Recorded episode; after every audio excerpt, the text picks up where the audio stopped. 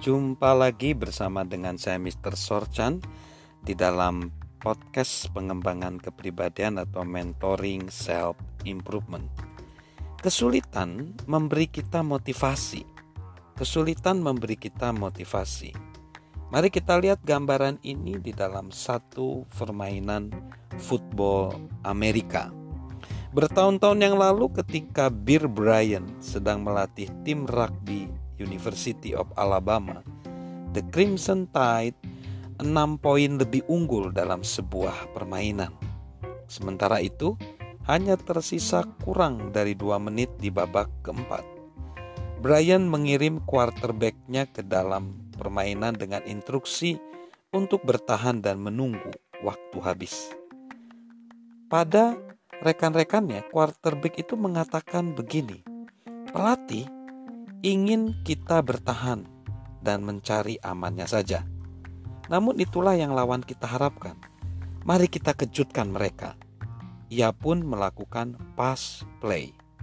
Ketika quarterback ini melakukan passing dan dijatuhkan, cornerback bertahan, yang adalah pelari tercepat, memotong bolanya dan mengarahkan ke jaring, berharap untuk mencetak angka. Quarterback tadi yang dikenal tidak mampu berlari cepat melesat melewati cornerback itu dan mengalahkan dari belakang. Menjegalnya di garis 5 yard usahanya menyelamatkan permainannya. Setelah waktu habis pelatih tim lawan mendatangi Bill Bryan dan mengatakan siapa bilang quarterback Anda tidak dapat berlari cepat ia baru saja mengalahkan pelari cepat saya loh dan menjatuhkannya dari belakang. Brian merespon, pemainmu berlari untuk memperoleh angka 6 poin. Pemain saya berlari untuk hidupnya. Kita lihat bahwa kadang-kadang kesulitan itu justru memotivasi seseorang untuk menampilkan yang terbaik seperti pemain quarterback yang dikatakan Brian tadi karena dia justru melakukan sesuatu yang berbeda demi hidupnya, demi penampilannya, menunjukkan keberhasilannya kepada orang lain. Kadang kesulitan memang memberikan motivasi. Kesulitan adalah motivator terbaik. Pat McCormick, penyelam dalam Olimpiade, mendiskusikan masalah ini.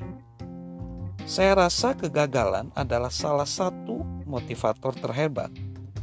Setelah kegagalan saya di pengadilan tahun 1984, saya tahu bahwa ada hal baik yang akan terjadi.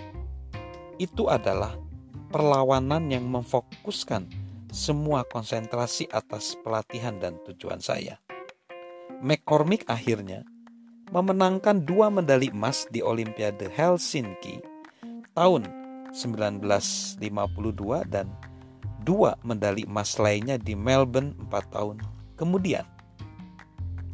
Jika kita dapat bangkit dari situasi negatif yang kita hadapi, kita akan mampu menemukan sisi positifnya. Ini hampir selalu benar. Kita hanya perlu bersedia mencarinya dan tidak terlalu mengambil hati atas kegagalan yang kita alami. Jika kehilangan pekerjaan, pikirkan mengenai kemampuan untuk bangkit kembali yang sedang kita kembangkan. Jika mencoba sesuatu yang menantang dan bisa bertahan, eva evaluasilah apa yang kita pelajari mengenai diri kita sendiri dan bagaimana itu akan membantu kita mengatasi tantangan baru. Jika sebuah toko buku mengirimkan pesanan yang salah, temukan apakah itu sebuah peluang untuk mempelajari keahlian yang baru. Ketika mengalami bencana dalam karir kita, pikirkan mengenai kedewasaan yang bisa kita kembangkan dalam hal itu. Selain itu, mari kita lihat pernyataan Bill Vaughan yang bersikeras bahwa dalam permain, permainan kehidupan, kalah sedikit pada awalnya itu baik.